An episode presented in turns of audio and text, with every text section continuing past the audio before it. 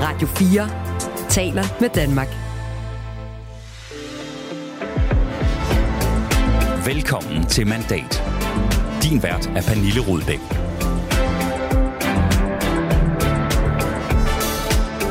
Så kom det endelig på bordet. Jeg fremsætter stadig lovforslaget i dag, og det gør jeg, fordi at øh, det er en måde at finansiere nogle ting på, hvor vi alle sammen løfter i flok. Lovforslaget om at afskaffe Stor Bededag blev fremsat, mens demonstranter og kritikere ja, de rasede videre.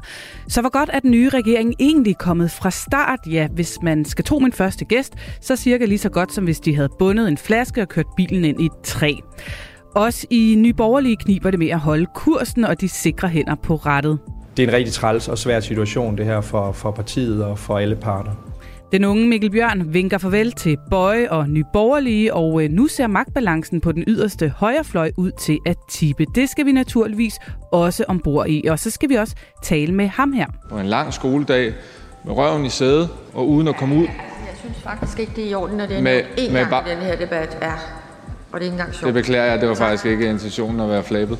Ja, i det her øjeblik, der sortner det for SF's Jakob Marker, han fortalt, og han har altså været alvorligt syg af stress.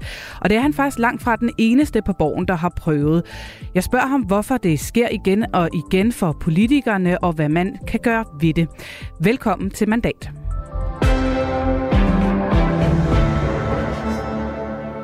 Ja, Thomas Larsen, politisk redaktør her på kanalen. Du er her selvfølgelig også, og øh, vi skal starte med at snakke om den her storm, der ikke rigtig vil lægge sig for regeringen i sagen om Stor Bededag. I går der blev øh, lovforslaget fremsat, men hvad var det for en virkelighed for regeringen, som den blev fremsat i?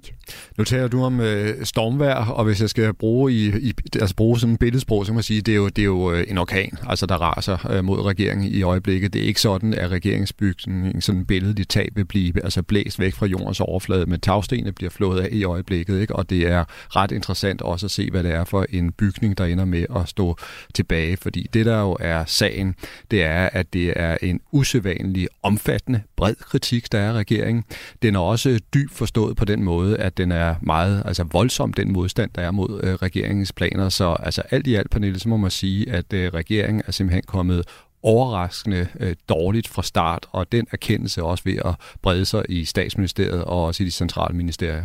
Jeg er ved at kunne skrive en rigtig lang liste over alle de aktører, der har været på banen med deres øh, kritik. Lad mig lige prøve at rise op en gang. Vi har jo selvfølgelig de ni oppositionspartier, som øh, jo har angrebet øh, det her med, at regeringen fører revolverpolitik af magtfuldkommen. Vi har biskopperne, der øh, angriber regeringen for, at man blander sig i kirkens anlæggende. Vi har fagbevægelsen, der mener, at det her er et angreb for den danske model.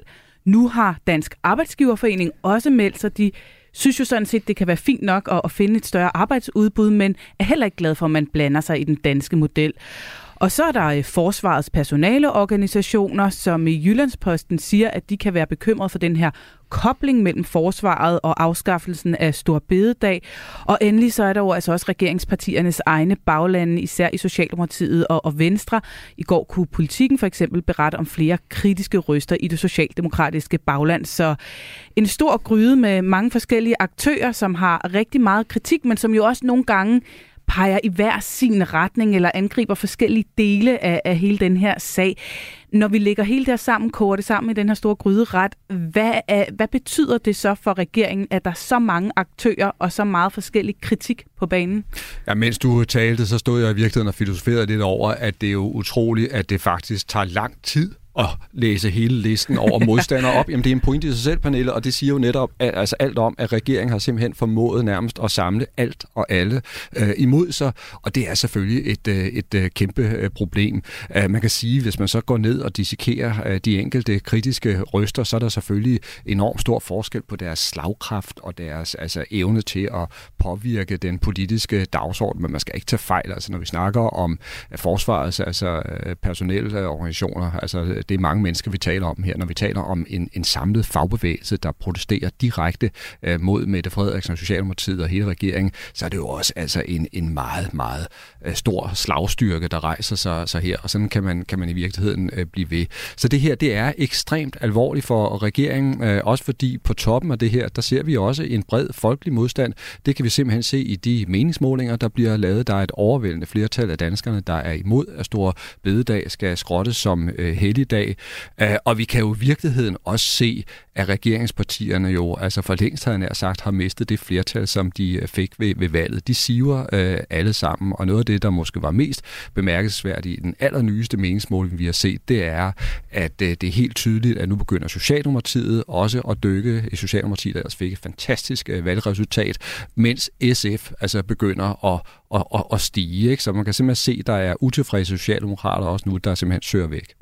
Vi øh, skal lige høre, hvad beskæftigelsesminister Anne Halsbo Jørgensen sagde om al den her kritik til TV2 i går. Selvfølgelig gør det indtryk, det har du jo fuldstændig ret i, og det skulle vi da også øh, være nogle dårligere politikere, hvis vi, vi lærer os påvirke af, når, øh, når der er modstand mod de, de beslutninger, vi lægger op til. Men det er jo ikke det samme som, at det rokker ved, at vi i fællesskab har peget på det her som vejen frem. Ja, regeringen de holder fast i, at det stadig er et forslag, der vil blive fremsat. Det blev det i går. Det vil også blive gennemført. De har flertallet. Men hvad skal regeringen gøre for, altså vi har set det her med flere og flere kritikere, der melder sig på banen, at det ikke fortsætter og fortsætter og fortsætter at få lidt lukket ned? Jamen det forfærdelige for regeringen er jo, at øh, det er slet ikke sikkert, at vi har set det her kulminere nu. Det er jeg ret overbevist om, fordi det, der er det absolute mareridsscenarie for regeringen, det er, hvis de her i, altså aktuelle og meget følsomme overenskomstforhandlinger, de ender i en stor konflikt, så kan vi være stensikre på, at øh, fagbevægelsens ledere, og i virkeligheden tror jeg også flere arbejdsgiverorganisationer vil sige, at noget af det, der var med til at føre de her øh, overenskomstforhandlinger i, øh, i grøften og, og vil være med til at, at udløse en stor konflikt, det er lige præcis, at regeringen blandede sig ved at gå ind og pille ved, ved store bededag. Og det vil sige, så vil regeringen i virkeligheden også komme til at sidde tilbage med skylden for, at vi har en, en stor konflikt til den tid. Det kan blive dyrt også. Du lytter til Radio 4. Og alt det her, det leder frem til det næste spørgsmål, nemlig øh, hvordan regeringen egentlig er kommet fra start. Nok ikke særlig godt, vil de fleste måske hurtigt kunne blive enige om. Men så er der også dem, der lige tager den skridtet videre og beskriver det for eksempel sådan her. Her er det vidderligt som om, at Mette, Lars og Jakob har bundet en flaske Tollemor, sat sig bag rattet og kørt med 140 km i timen direkte ind i et vejtræ. Ordene de kommer fra dig, Christian Egander Skov. Velkommen i mandat. Tusind tak for invitationen. Du er borgerlig forfatter og øh, debattør. Forklar mig lige, hvordan vi skal forstå det her meget øh, farverige billede af den nye regering. Vi skal forstå det på den måde, at det egentlig udtrykker min undren over, hvad det er, der foregår, fordi det virker som en fuldstændig uprovokeret fejl, som udbart er meget vanskelig at forklare. Og derfor så var den første forklaring, jeg kunne gribe til, det var, det var fuldskab. I virkeligheden er der selvfølgelig nok andre forklaringer, og det her med, at man tager sin bil og styrter den i en retning, jamen det kan jo også være fordi, at man gerne vil vise, hvem der har hånden på rettet, og hvem der har foden på pedalen, altså hvem det er, der bestemmer, så at sige. Og jeg tror, det er det, der er på spil her. Regeringen har gerne ville vise, hvor skabet skulle stå, hvem der bestemmer, at vi nu har at gøre med en bred, handlekraftig regering, som man ikke sådan uden videre kan løbe om hjørner med. Problemet er bare, at den så har løbet om hjørner med sig selv og skabt en krise, som den kunne have undgået. Det vi taler om, det er jo et, øh, et længere indlæg øh, på Altinget, hvor du har, du har øh, undret dig, som du selv siger, over øh, hvordan det er gået så skidt her fra starten. Jeg kunne godt tænke mig at, at lige dvæle ved et par af dine pointer, øh, som du øh, har med i den her klumme. Du skriver blandt andet, at hele håndteringen af Stor Bidedag er en selvforskyldt skade. Hvordan det, og hvorfor er det en væsentlig pointe? Det er en selvforskyldt skade, fordi der er jo ikke nogen, der har tvunget regeringen til at gøre det her. Der er ikke nogen økonomisk nødvendighed, der tilsiger, at Stor Bededag skal afskaffes. Regeringen har godt nok påstået, at det er nødvendigt. Ikke alene, at den bliver afskaffet, men også, at det er nødvendigt for, at man kan lave det her forsvarsforlig. Men det er jo noget, regeringen selv har fundet på.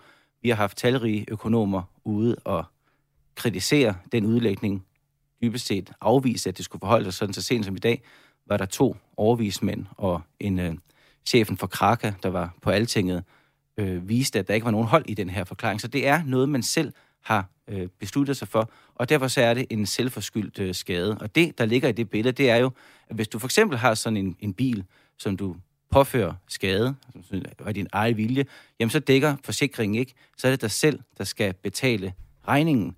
Og det er jo den situation, regeringen har sat sig selv i. En situation, hvor de selv skal betale regningen for deres, hvis vi skal bruge et pænt ord, det rigtige politik. Dristig politik, ja, fordi man kan jo undre sig over, hvorfor en regering ønsker at skade sig selv. Og, og der skriver du øh, også i dit indlæg, at hensynsløsheden over for oppositionen, fagbevægelsen og kirken var ikke en uheldig bivirkning ved politikken. Det var selve målet. Det handler om at vise, hvor skabet skal stå. Det er 12 år og lige frem. Altså, mener du virkelig, at regeringen sådan helt overlagt gerne har ville lægge sig ud med både fagbevægelse og kirke, for bare at nævne nogle, nogle få? Jeg tror helt oplagt, at regeringen har undervurderet, hvor meget den her sag betød. Men jeg tror også, at jeg kan ikke forestille mig, at de dygtige mennesker, der sidder i regeringen omkring regeringen, ikke har haft en pointe med at skabe den her konflikt. Og det har jo været for, at man skulle vise, hvem der udstak retningen. Altså nu har vi fået en bred øh, flertalsregering, som har det, den politiske vilje og det politiske mod og den politiske magt til at gøre, hvad den har lyst til, og det, den har lyst til, det er at gøre det nødvendige. Så det har været sådan et forsøg på at vise ansvar. Og det er også derfor, den har knyttet de her to øh, egentlig adskilte områder, altså ansvaret for den nationale sikkerhed sammen med ansvaret for den økonomiske øh, sikkerhed, velfærdsstatens overlevelse på længere sigt. Så det har været sådan et forsøg på at vise, at man er de ansvarlige, de voksne, dem der tager opgaven alvorligt. Og det er jo så mislykkedes. Men kan man ikke godt vise ansvar uden at skulle øh, lægge sig ud med fagbevægelse og opposition og kirke og så videre? Jo, det tænker jeg jo egentlig også umiddelbart, at, at det, det, det kunne man jo godt have gjort. Og det har man så valgt øh, ikke at gøre. Og måske handler det om at vise, handlede det om at vise, hvor meget man mente det her. At man var virkelig villige til at på fædrelandets vegne at bringe ofre og tage de svære beslutninger. Så en eller anden form for moderat modstand mod et indgreb som det her vil jo have vist, at man var villig til at gøre det nødvendige, selvom folkestemningen var imod en. Og så havde det jo understreget regeringens øh, styrke. Så hvor er det, den knækker, mener du? Jamen, den knækker jo på, at man har undervurderet modstanden mod det. Man har undervurderet, hvor meget fagbevægelsen var imod det. Og man har undervurderet den symboliske betydning af en dag som stor mm. bededag. Um, Ja, hvis jeg lige må gribe fat i det, så skriver du nemlig også det her med, at regeringen ved sin stålsathed har antydet, at de slet ikke anerkender den symbolske værdi, som knytter sig til Stor Bededag. De opfatter den alene som et stykke gammelt skrammel, der skal smides ud for at skabe en elegant, et elegant afstribet rum. Mm. Hvilket belæg har du for at skrive det? For det er jo en rimelig grov anklager. Der er jo sådan en, øh, jeg ved egentlig ikke, om det er specielt groft, fordi at, i og med, at man afskaffer noget, så vurderer man jo også dets værdi, og man har vurderet, at det ikke har høj nok værdi til at bevare. Jeg tror, men det et af... stykke gammelt skrammel alligevel. Ja, ja, men det, det er vel det, man gør. Altså, hvis du finder noget gammelt skrammel, så smider du, du, du det ud, og nu har de smidt det ud, og så, så er det vel fordi, det er et stykke gammelt øh, skrammel. Man kan jo også kigge på noget, man finder og tænker, det har haft stor værdi for mig, men nu er det tid til at skille mig af med det.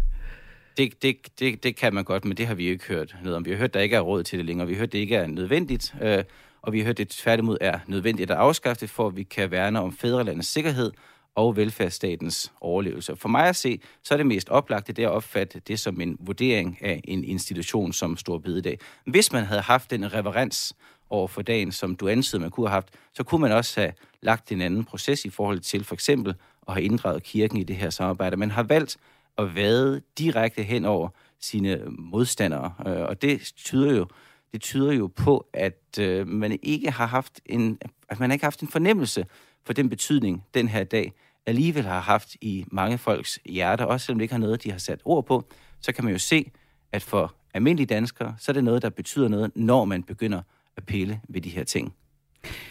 Du øh, skriver også, at, øh, at, at at den her regering lidt er som Frankensteins uhyre syet sammen af ulige dele. Der er meget øh, farverigt sprog i, i den her klumme. Og, og det du mener med det, sådan som jeg forstår det, det er, at du mm. skriver, at det i sidste ende også betyder, at den for de enkelte partier rummer øh, et element af selvfortabelse, skriver du. Hvad, hvad mener du med det? Jeg mener, der er det her dilemma. På den ene side, så er det jo klart, at regeringen er stærk. Det er en bred regering, den har mange mandater bag sig, og den har forsøgt at opbygge den her krisefortælling om, hvorfor den er nødvendig. Men alt det, vi talte om før regeringen blev dannet, og lige efter regeringen blev dannet, det var, hvor overraskende det var, at man nu fik sådan en regering, som brød med blokopdelingen mellem højre og venstre. Så der er sådan nogle ulige elementer, der er sat sammen. Og det passer hen på det næste, netop at selvom regeringen som sådan er stærk og kan gøre nogenlunde, hvad den vil, jamen så er der en omkostning forbundet for de enkelte partier med at gøre, hvad man nu tilfældigvis vil. Altså Socialdemokratiet kommer til at betale en pris for at lægge sig ud med arbejderbevægelsen og for at lægge sig ud med en stor del af deres vælgere. Venstre kommer til at betale en pris for at have lagt sig ud med en del af sit bagland. Det eneste parti, som kan komme helskin ud af det her, det er Moderaterne, fordi at den her høreplan virker som en, der er trukket ud af Lars Løkke Rasmussens politiske logik. Men, men Christian Gansterskov, jeg kan ikke lade være med at tænke på, om det ikke bare er en præmis, et vilkår for en hvilken som helst regering, når den gennemfører ikke populære øh, forslag, så vil man øh, slå sig på det. Det er jo også derfor, vi gennem tiden har set øh, partier være med i en regering og, og, og slå sig så meget på det, de måske er gået ud igen. Så er det ikke til enhver tid bare det vilkår, der er ved at være i regering og være dem, der skal træffe beslutningerne? Det vil man jo sige, at der er altid en omkostning forbundet med at være dem, der træffer beslutningerne. Men regeringen har jo valgt selv at eksponere sig ved at sætte det her frem i, i første række, og ved at hæfte det sammen med øh, selve forsvarsforliget, som var noget, man havde øh, lagt vægt på, at man havde skabt samling omkring forsvaret, den sikkerhedspolitiske krise, som vi stod i, og der har man så i stedet for skabt splittelse. Så også på den måde er der jo tale om en selvforskyldt fejl. Man kunne have håndteret sagen anderledes. Og så er det jo igen et åbent spørgsmål, og det tror jeg endda, jeg er meget generøs, det er et åbent spørgsmål, om det overhovedet var nødvendigt at afskaffe stor bededag. Nogle ting skal man måske overveje, om man ikke bare skal holde sig fra. Christian Eganderskov, du øh, er jo kendt som forfatter til den her bog, Borgerlig Krise. Du er også kendt som en konservativ debattør, som i sit udgangspunkt, og, og nu må du så endelig rette mig, hvis jeg tager helt fejl, øh, måske også er kritisk over for hele ideen øh, med den her brede regering over midten. Handler det her, den her udlægning, den her analyse, du kommer med i virkeligheden også bare om, at du ikke bryder dig ret meget om SVM-projektet? Jeg har været lidt i tvivl om, hvordan jeg skal forholde mig til SVM-projektet. Jeg har skrevet lidt om begge dele. På den ene side, så er det jo sådan, at en bred regering kan godt manifestere sådan en eller anden form for folkelig ansvarlighed. Vi står, for mig at se, så har regeringen ret i, at vi står for en masse kriser som skal løses, og løsningen af de kriser kræver i et vist omfang politisk handlekraft, og på den måde har jeg egentlig været positiv nok over for den her regering. Men jeg tror også, det er godt, at når du nu har fået en øh, bred regering, at den, man så udnytter den position til også at lave et bredt politisk samarbejde, for ellers så ender vi med at få en mere snæver politik, end den vi havde i blokpolitikens øh, tid. Og jeg tror i virkeligheden, det opsummerer min holdning til, mm. til den her regering. Så her, kort her til sidst, Christian Eganderskov, hvad mener du egentlig, der skal til, hvis det her SVM-projekt, regeringen, rent faktisk skal lykkes? Det er et virkelig godt spørgsmål, fordi at nu, at i forhold til den konkrete sag, så har man malet sig selv op i et hjørne, og enten så trumfer man det igennem, og så har man lidt et nederlag ved at trumfe det igennem, fordi det har en omkostning, eller også øh, kravler man ned for træet, og så har man også lidt et, øh, et nederlag. Men det, der i øvrigt skal til, det tror jeg, at man øh, benytter den øh, position, man har til ikke at trumfe sine holdninger igennem, men i stedet for at op til et øh, bredt politisk samarbejde, hvor man drager flere partier ind i en konsensus omkring den politik, regeringen vil føre. Og det tror jeg egentlig bestemt er muligt, for når man læser regeringsgrundlaget, så er det ikke fordi, at der er vældig mange ting i de regeringsgrundlag, som de fleste af de traditionelle øh, magtpartier er meget uenige i. Tak for snakken, Christian Egander Skov, deba- øh, debattør og øh, forfatter. Tak fordi du var med i mandat. Tak. Det er tid til, at dansk politik gør, hvad der er bedst for familierne, ikke hvad der er let for staten. Et stærkere Danmark, en grønnere fremtid, en friere verden. Med regeringsmagten er kun til låns. Vi er i fuld gang med dagens mandat. I studiet er politisk redaktør Thomas Larsen, og jeg hedder Pernille Rudbæk, og så har vi netop talt med Christian Egander Skov Thomas Larsen, som jo altså mener, øh, at øh, denne regering er kommet lige så godt fra start, som hvis de havde bundet en flaske og kørt direkte ind i træ. Er du enig i hans pointer?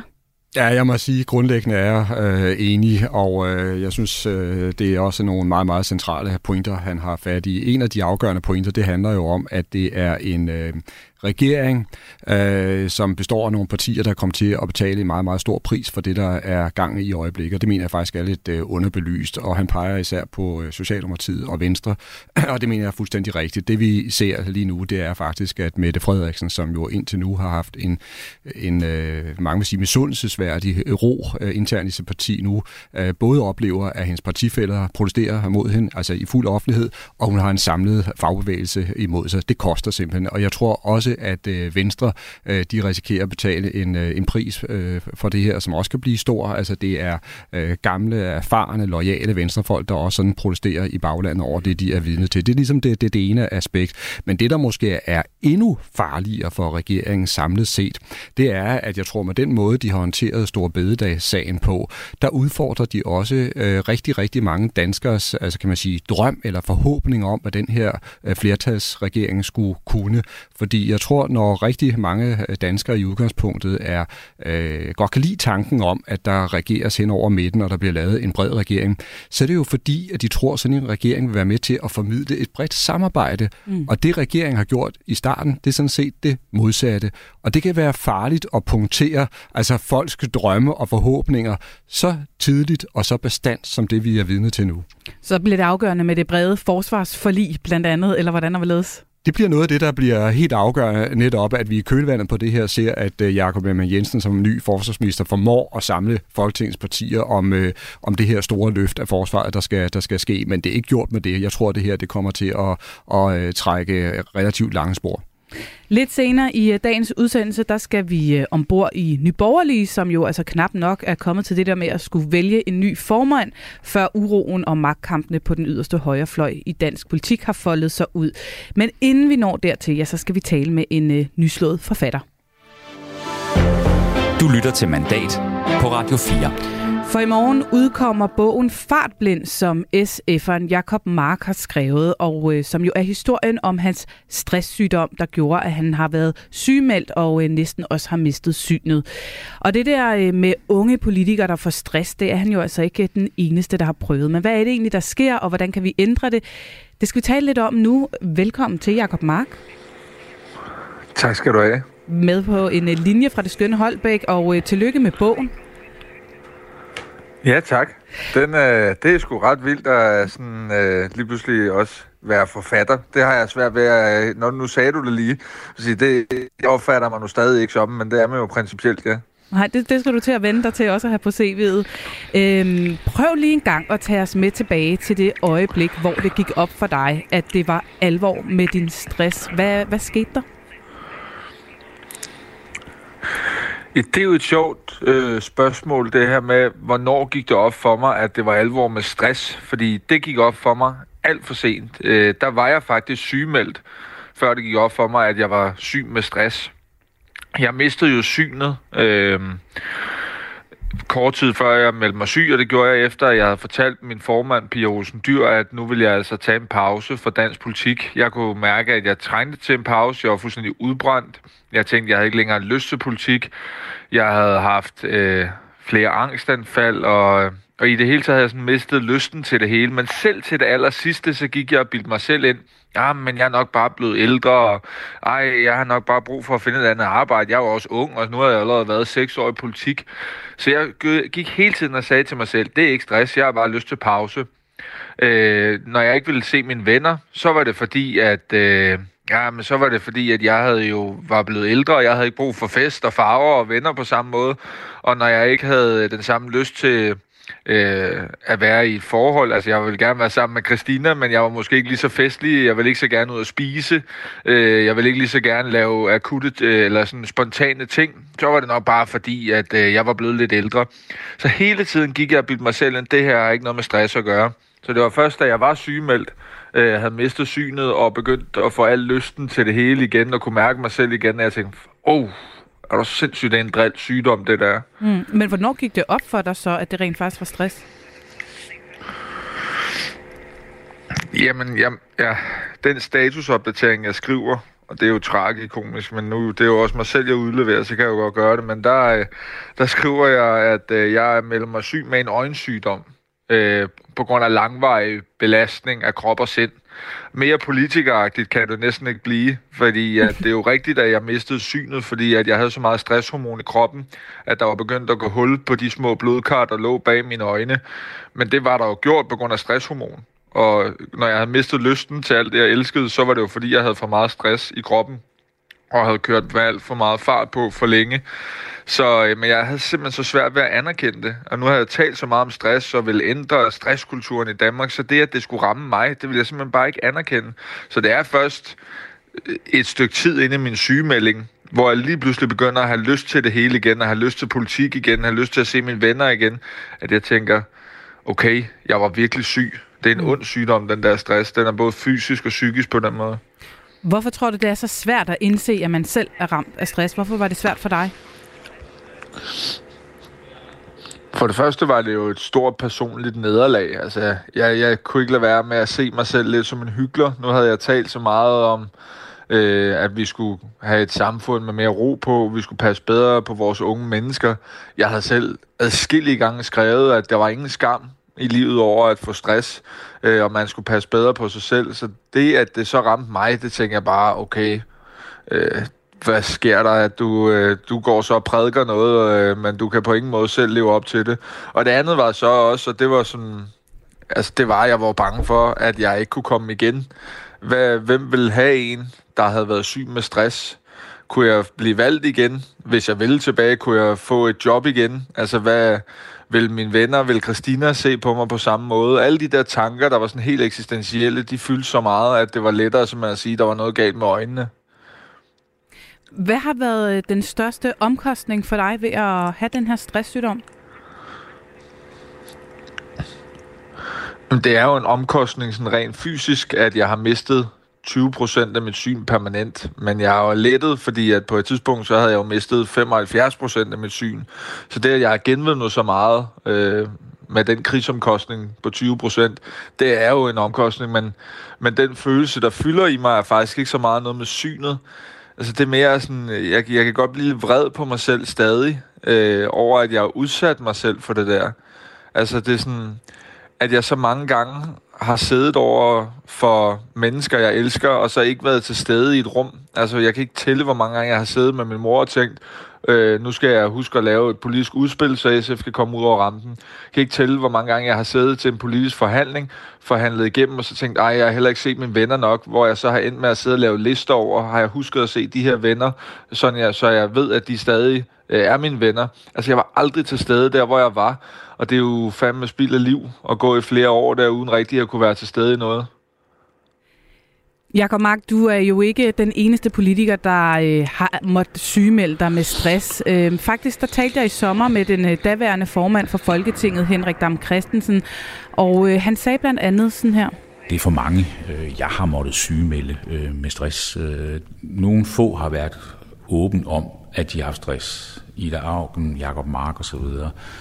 Men jeg kan jo bare se, at der er også nogen, der ikke har været. Derfor kan jeg ikke, jeg kan jo ikke lave nogen tal på det. Øh, men jeg kan jo bare se, at antallet konkret af sygemeldinger, hvor jeg ved, det er stressrelateret, øh, den, er, den, er, den er større, som den nogensinde har været. Og så kan jeg jo se det i øjnene på folk.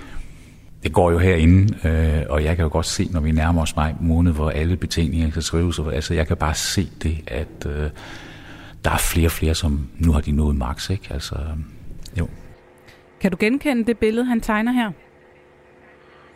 Ja, det kan jeg. Det er faktisk første gang, jeg hører det der. Det synes jeg, det synes jeg skulle være ret klogt sagt. Altså, fordi et er dem, der siger det højt, noget andet er dem, der ikke siger det højt med sygemelder sig, men noget andet er også, eller noget tredje, det er jo dem, der ikke siger noget, og som bare går rundt og overlever. Altså, det var jo det også lidt tilbage til det der med ikke at være til stede i noget. Altså nogle gange så har jeg følelsen, at jeg overlevede mere, end jeg levede, og nød alt det fantastiske, jeg var igennem, fordi det har også været et virkelig eventyr. Og da jeg kom tilbage til Christiansborg, så det første gruppemøde, jeg sad til, øh, og jeg har en dejlig folketingsgruppe, men der sad så en og fortalte, at han havde, øh, han havde blindtarmsbetændelse, men øh, det havde han ikke lige øh, lagt mærke til. Øh, han havde gået hele weekenden. Han havde været til et vigtigt politisk møde, hvor han skulle vælges til noget. Han havde bare troet, at han havde lidt ondt i maven, fordi han kørte sig selv hårdt. Så har manden gået med blindtarmsbetændelse en hel weekend. Den anden sagde, det var sådan en kvinde, der sad der, at hun havde øh, migræne, øh, men så kastede hun op, og så fik hun det bedre. Hvor jeg bare, altså, så når man lige har været væk for en stund, og sådan har det stadig, så tænker jeg bare, okay, der, det er sgu ikke et sundt arbejdsmiljø, det her altid.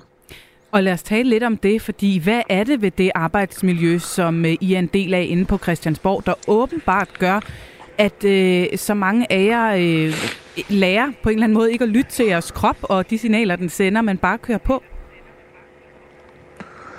Jamen, jeg tror, at nogle af de tendenser, vi også ser i samfundet, Øh, og det er ikke fordi, det skal blive sådan noget højpandet noget, men det der med, at man går rundt med den der følelse af at være utilstrækkelig, altså der er sådan et uklart mål om, hvornår er man god nok. Hvornår er man en god nok søn? Hvornår er man en god nok kæreste? Hvornår har man gjort det godt nok på arbejdet? Sådan er det også at være nyvalgt politiker, og der er det sgu lige meget, om man er 18 år eller 50 år. Jeg har jo været gruppeformand, så jeg har jo set det på folk, der er kommet fra arbejdsmarkedet og været der 20-30 år. Den der fuldstændig fundamentale usikkerhed i, er jeg god nok politiker? Altså, er jeg lige så god som Støjberg eller Johannes Schmidt? Alt det der, det fylder meget for folk. Øh, så er der også det der med det grænseløse, som jo også fylder i vores samfund, med at man altid er på. Altså, der er mm. altid mail og svare, der er altid et møde at tage, øh, og det kan jeg virkelig mærke, det er noget, der også presser folk derinde, at de simpelthen, og det var jeg også selv, jeg var altid på arbejde. Selv når jeg var ikke på arbejde, så var jeg jo på arbejde. Det var aldrig fri, og det er virkelig noget, jeg har lært, det der med, du er simpelthen nødt til at have nogle pauser, og det har de ikke, og så får de de der blik i øjet, eller øjnene, som Henrik talte om. Mm. Og, og jeg talte faktisk også med Henrik Dam om, om han havde et bud på, hvorfor det sker så ofte, at øh, folk bliver sygemeldt med stress på Christiansborg. Han pegede blandt andet på øh, de sociale medier at det, man oplever som folketingsmedlem, det er, at man er nødt til at være ofte på de sociale medier for at være i kontakt med, med vælgerne, som vi jo gerne vil. Øh, og så oplever man øh, ofte en øh, tone på de der medier, som, som gør ondt. Jeg tror, det pres, der ligger der, samtidig med, at I som medier aldrig har, der, har deadline mere.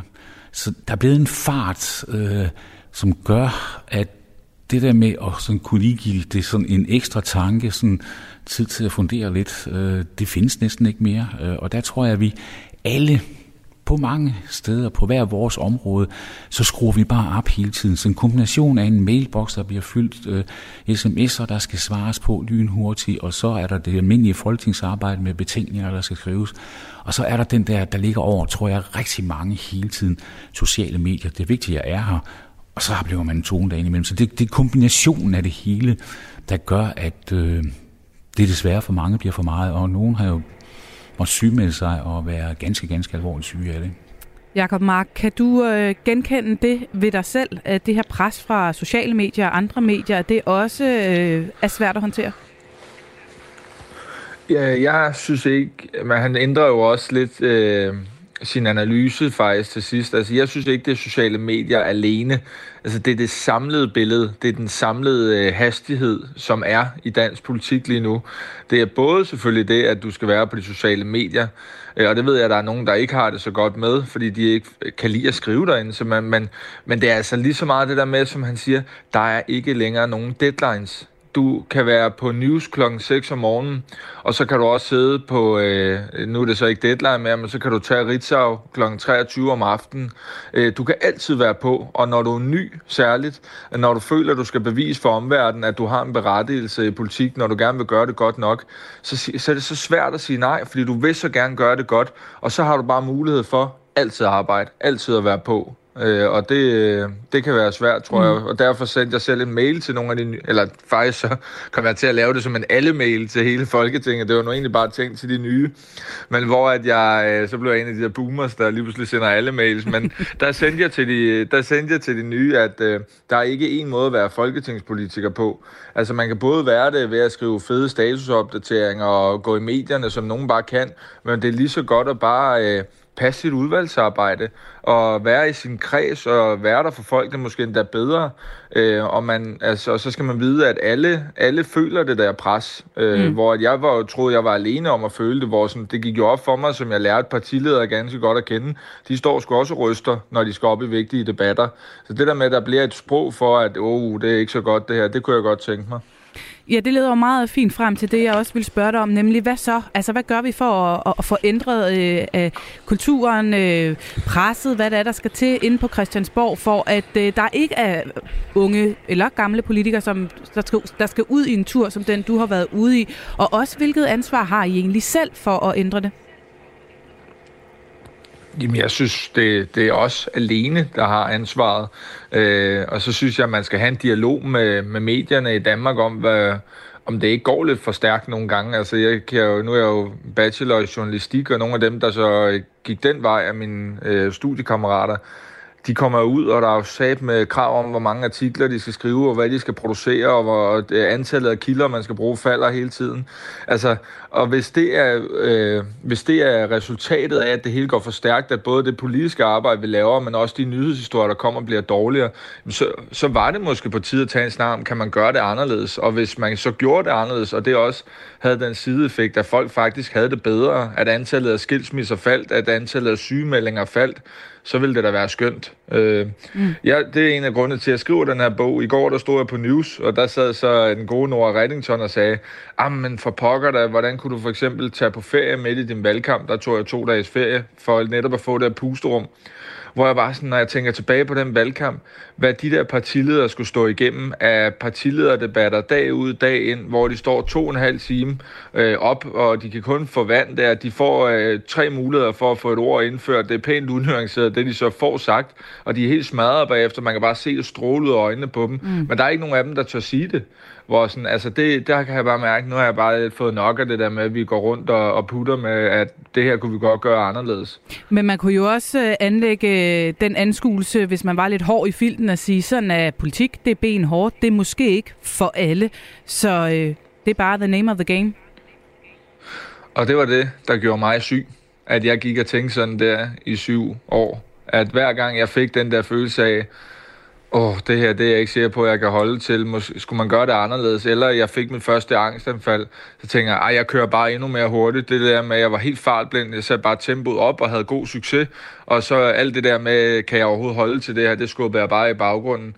Men det jeg bare har fundet ud af, Både fordi jeg fik et rigtig godt valg, men også fordi jeg kan mærke, at det er det rigtige, det er, man kan godt sætte tempoet ned. Man bliver en bedre politiker af lige at trække vejret og give det en ekstra tanke. Øh, mm. Og det er jeg privilegeret at være noget sted, hvor jeg kan sige, men jeg vil gøre alt, hvad jeg kan for, at der også bliver grundfæstet den følelse i de nyvalgte folketingsmedlemmer.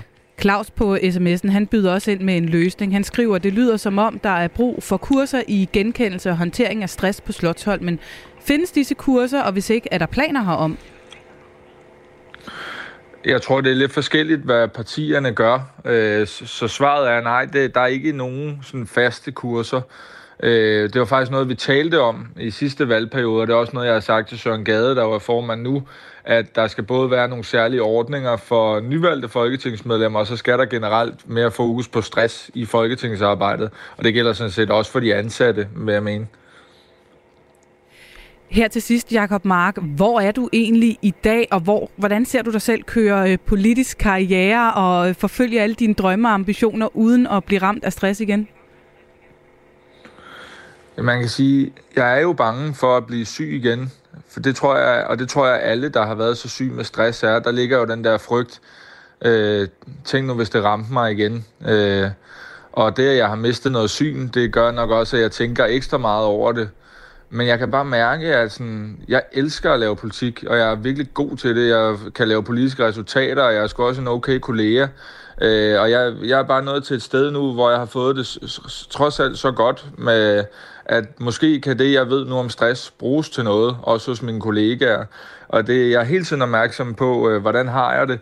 Øh, og som jeg har lært, det, at det, at man bliver opmærksom på stress, det gør ikke livet lettere, men til gengæld så gør det, at man mærker livet, øh, og man lever i stedet for at overleve. Og sådan har jeg det nu. Jeg synes godt det er dejligt. Tusind tak for snakken, Jakob Mark, og øh, tillykke med bogen endnu en gang. Ja, tak.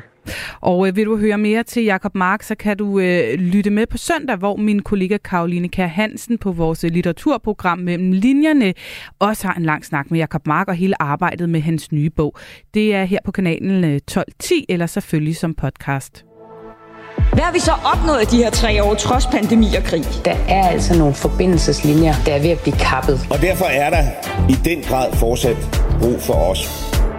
Du lytter til Mandat på Radio 4. I studiet er politisk redaktør Thomas Larsen. Jeg hedder Pernille Rudbæk. Øh, Thomas Larsen, jeg får lyst til lige at inddrage dig ganske kort. Nu har vi øh, hørt øh, Jakob Mark fortælle om sin stresssygdom her. Vi hørte også fra Henrik Dam Christensen, den afgående formand for Folketinget. Men jeg ved, at du så sent som i den her uge har været inde og tale med den nye formand, Søren Gade, også om arbejdsmiljøet på Christiansborg.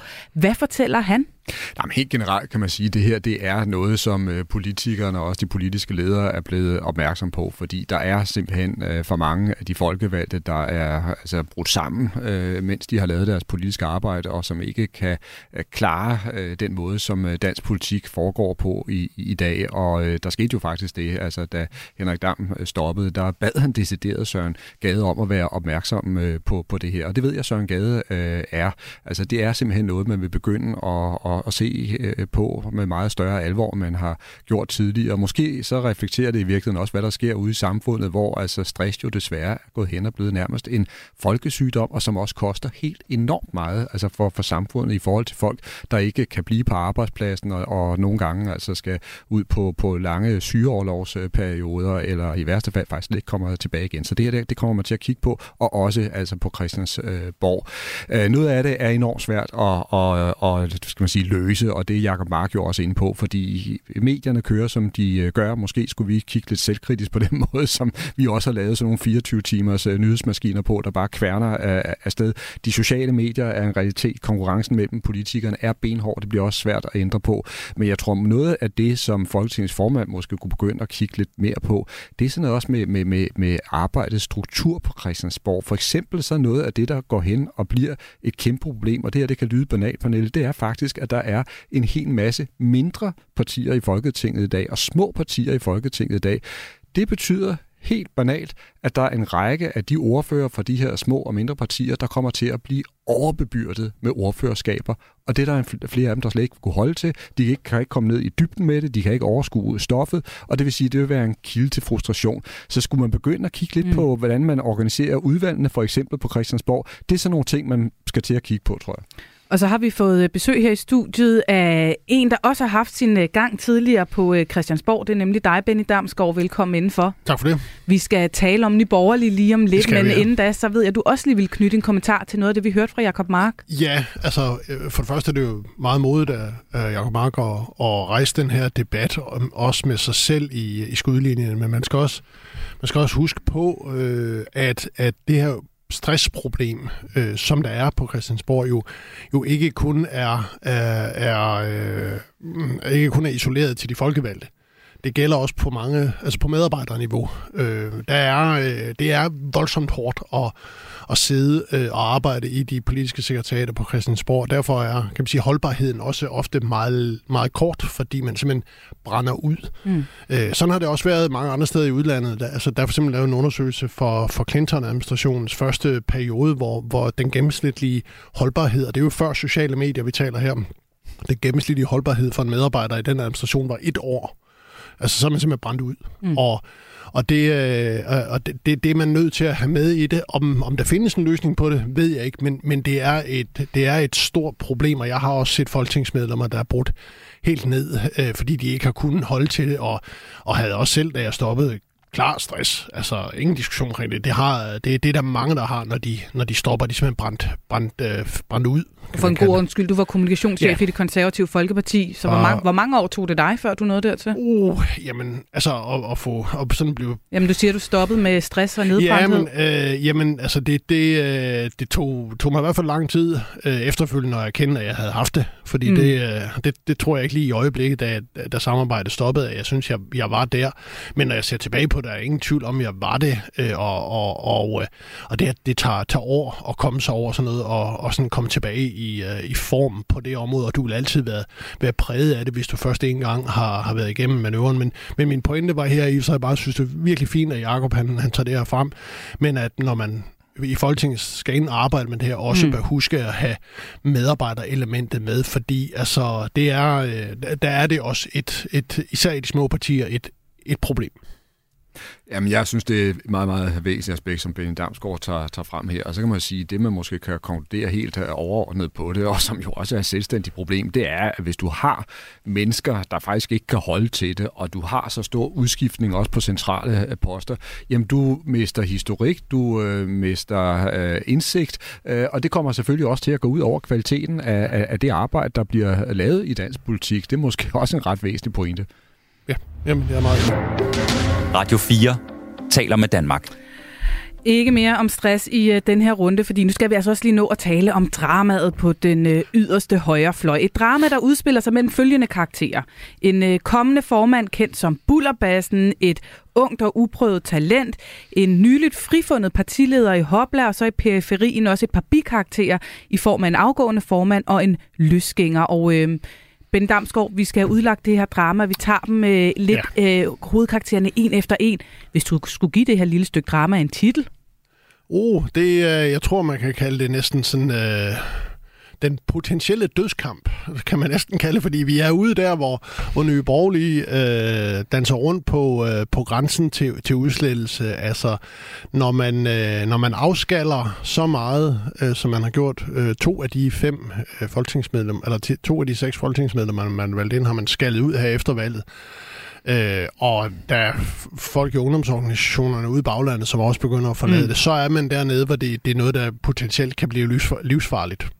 Lad os lige rise op. Sagen er jo, at Mikkel Bjørn i går valgte ikke at melde sig som kandidat til formandsposten, som nogen havde spekuleret i i Nyborgerlige, øh, og tage kampen med Lars Bøje, men altså i stedet annoncerede han, at han skifter over til rivalerne i Dansk Folkeparti. Jeg går ikke rundt og er glad i dag. Jeg går rundt og er rigtig ked af det, både på mine egne vegne, på partiets vegne, på de frivillige vegne, på de ansatte på vores sekretari- Nyborgerlige sekretariats vegne og meget andet, fordi at det er en rigtig træls og svær situation, det her for, for partiet og for alle parter. Ja, han var ikke øh, glad, han var ked af det, og så smækkede han jo sådan set også rimelig hårdt med døren over for Lars Bøge Mathisen. Han skrev åben, at han var blevet truet med en ekskursion fra partiet, hvis ikke han havde øh, bakket op om øh, Lars Bøjes formandskab. Han skrev, Lars er en solorytter, der efterlades ikke meget plads til samarbejde, konstruktiv dialog og fælles fodslag. Personen Lars, Bo- Lars ender indimellem med at fylde så meget, at partiets interesser og andre personer må vige. Han er jo ikke nogen stor person, øh, person øh, øh, i dansk politik endnu, øh, Mikkel Bjørn. Nå. Du må fortælle mig, om han er det i partiet, men hvorfor giver det så meget larm, at han vælger at, at gøre det her? Det giver altid larm, når folketingsmedlemmer forlader partierne og øh, det parti, de er, de er blevet valgt for at skifte til et andet parti. I sidste periode var der virkelig mange, der gjorde det, så derfor gik han nyhedsværdien lidt af det til sidst. Men det er objektivt set en, en stor historie, men den her historie er jo øh, historien om den interne spænding, der er i Nye Borgerlige, den interne politiske spænding, spænding, der er i Nye Borgerlige, og som altid har været der, mellem på den ene side det meget nationalkonservative, de, de nationalkonservative strømninger, Gud, konger og Fæderland i yderste potens, næsten på steroider, kan man sige, som Mikkel Bjørn Sørensen er et, øh, en eksponent for. Han er tidligere øh, konservativ, i hvert fald tidligere KU'er. Og så har du på den anden side den meget liberale, sådan næsten anarkistiske, antiautoritære linje, øh, som meget økonomisk liberale, i hvert fald som, som Lars Bøge Mathisen, som jo har en fortid i Liberal Alliance er eksponent for. Så det er jo de to strømninger, som Pernille Vermund øh, i sin sin tid som formand har formået at fusionere til, til nye borgerlige, som nu jo har hver deres eksponent, øh, eller havde i hvert fald hver deres eksponent, og øh, de kunne så, da aftageren skulle findes, ikke finde ud af det samme. Det er sådan i bund og grund det, der er essensen i det her. Så det, det har været den, den indbyggede spænding i partiet, som nu er kommet til, til, øh, til fuld udfoldelse. Og altså, det store spørgsmål bliver, og det kan være, at du også, Thomas, kan byde ind her meget, at, at kan altså er Lars Bøje typen til at føre øh, nye borgerlige og den meget tunge arv, som Pernille Vermund har efterladt sig videre. Altså han er ekstremt populær på sociale mm. medier, øh, har historisk mange følgere osv. Det er i sig selv en magtfaktor i moderne politik men har han lederskabet til det? Det er jo det, der er det store spørgsmål. Og inden øh, Thomas lige får lov at svare på det store spørgsmål, så lad os øh, lige kigge lidt nærmere på, hvordan han bliver beskrevet af hans kritikere her. Jeg læste noget af det op før. Der var jo altså også de her ungdomsformand og næstformand, ja. som også valgte at trække sig, som gik endnu videre i deres kritik. Næstformanden Michel øh, Oliver Vestergaard, han skrev, ultraliberalisme, systemkritik tenderende til sølvpapirshatisme, ja sågar åndløshed og intellektsanemi. Det går begribeligvis ikke. Og øh, Malte Larsen, den afgående ungdomsformand, han fulgte op i radioen her i morges. Og det er sådan set ret i. Altså Lars Bøge har under coronapandemien appelleret til mange øh, af de her vælgere, der øh, er noget sådan ret konspiratorisk anlagt. Den har været meget kritisk over for systemet, og det var også helt fair men han har ofte gået lidt til kanten, og, øh, og dermed har tiltrukket nogle vælgere, som, øh, som ofte har stillet spørgsmålstegn, eksempelvis med vacciner og så videre. Øh, så det er jo et projekt under Lars Borg, som kommer til at være meget systemkritisk. Det kommer formentlig til at være et projekt, der så mistillid til myndigheder øh, og andre politikere, og stiller sig i meget tydelig opposition til hele det etablerede øh, system, både af politikere og myndigheder osv. Thomas Larsen, når jeg hører den karakteristik, de tegner af Lars Bøge Mathisen, så kan jeg da også godt blive i tvivl om, hvis de har ret i det, de siger, om han er en partileder. Hvad mener du? Jamen, der tror jeg også, det er vigtigt at få sagt, at det her, det er mildest talt ikke øh, nuanceret udlægning af Lars Bøge Mathisen. Det her er jo netop udtryk for, at der øh, raser et øh, benhårdt øh, magtopgør, og de er i gang med også, kan man sige, at underminere øh, hans øh, position, for at sige det lige ud. Det er det, vi er vidne til her. Men jeg er enig med, med Benny Damsgaard i, at jeg tror, at øh, Lars Bøge, han vil føre partiet i noget anden retning, end den, som Pernille Vermund har stået for. Jeg tror, det bliver netop altså et mere rebelsk, mere protestagtigt parti, der kommer til at, at, at udfolde sig under hans øh, ledelse.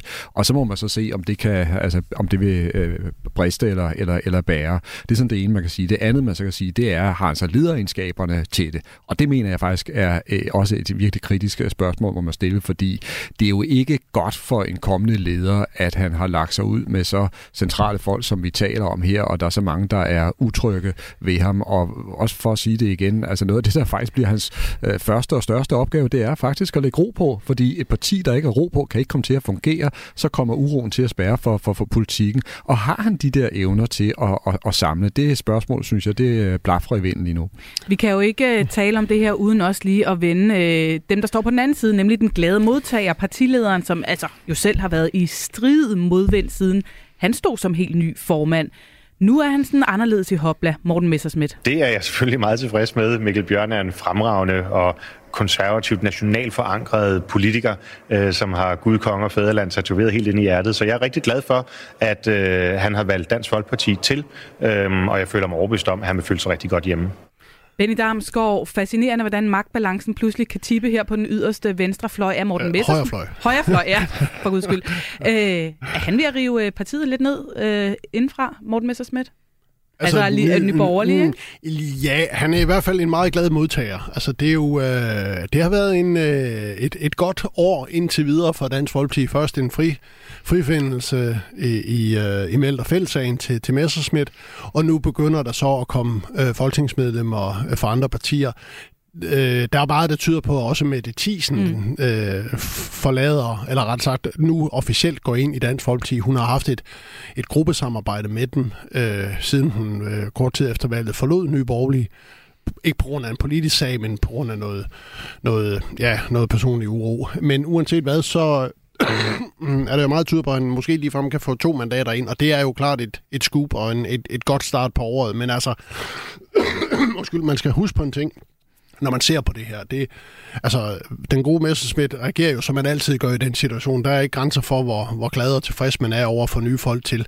Men et, man skal ikke have den illusion, at folk, der kommer til nye partier for dag et, bliver accepteret og budt helt ind i velkommen. Men udadtil holder man, kan man sige, øh, holder man øh, smilet på og glæder sig, men indadtil er der altid sådan en, en stigende, eller er der altid en, en lis bekymring over, hvis de er hoppet til os, altså, øh, kan de så finde på at hoppe mm. til andre på et mm. senere tidspunkt. Så der vil være en lang periode, inden de sådan for alvor er accepteret. Det er den første side af sagen. Den anden side af sagen, at de der fløjdannelser, som der har været i Nye Borgerlige, den er der i og for sig i alle partier. Der er strammere og slappere. Øh, I Nye Borgerlige har det bare været ekstremt, fordi det har været to fundamentalt forskellige politiske retninger, som har været meget svært forenlige, som på grund af Pernille Vermunds person har været muligt at forene.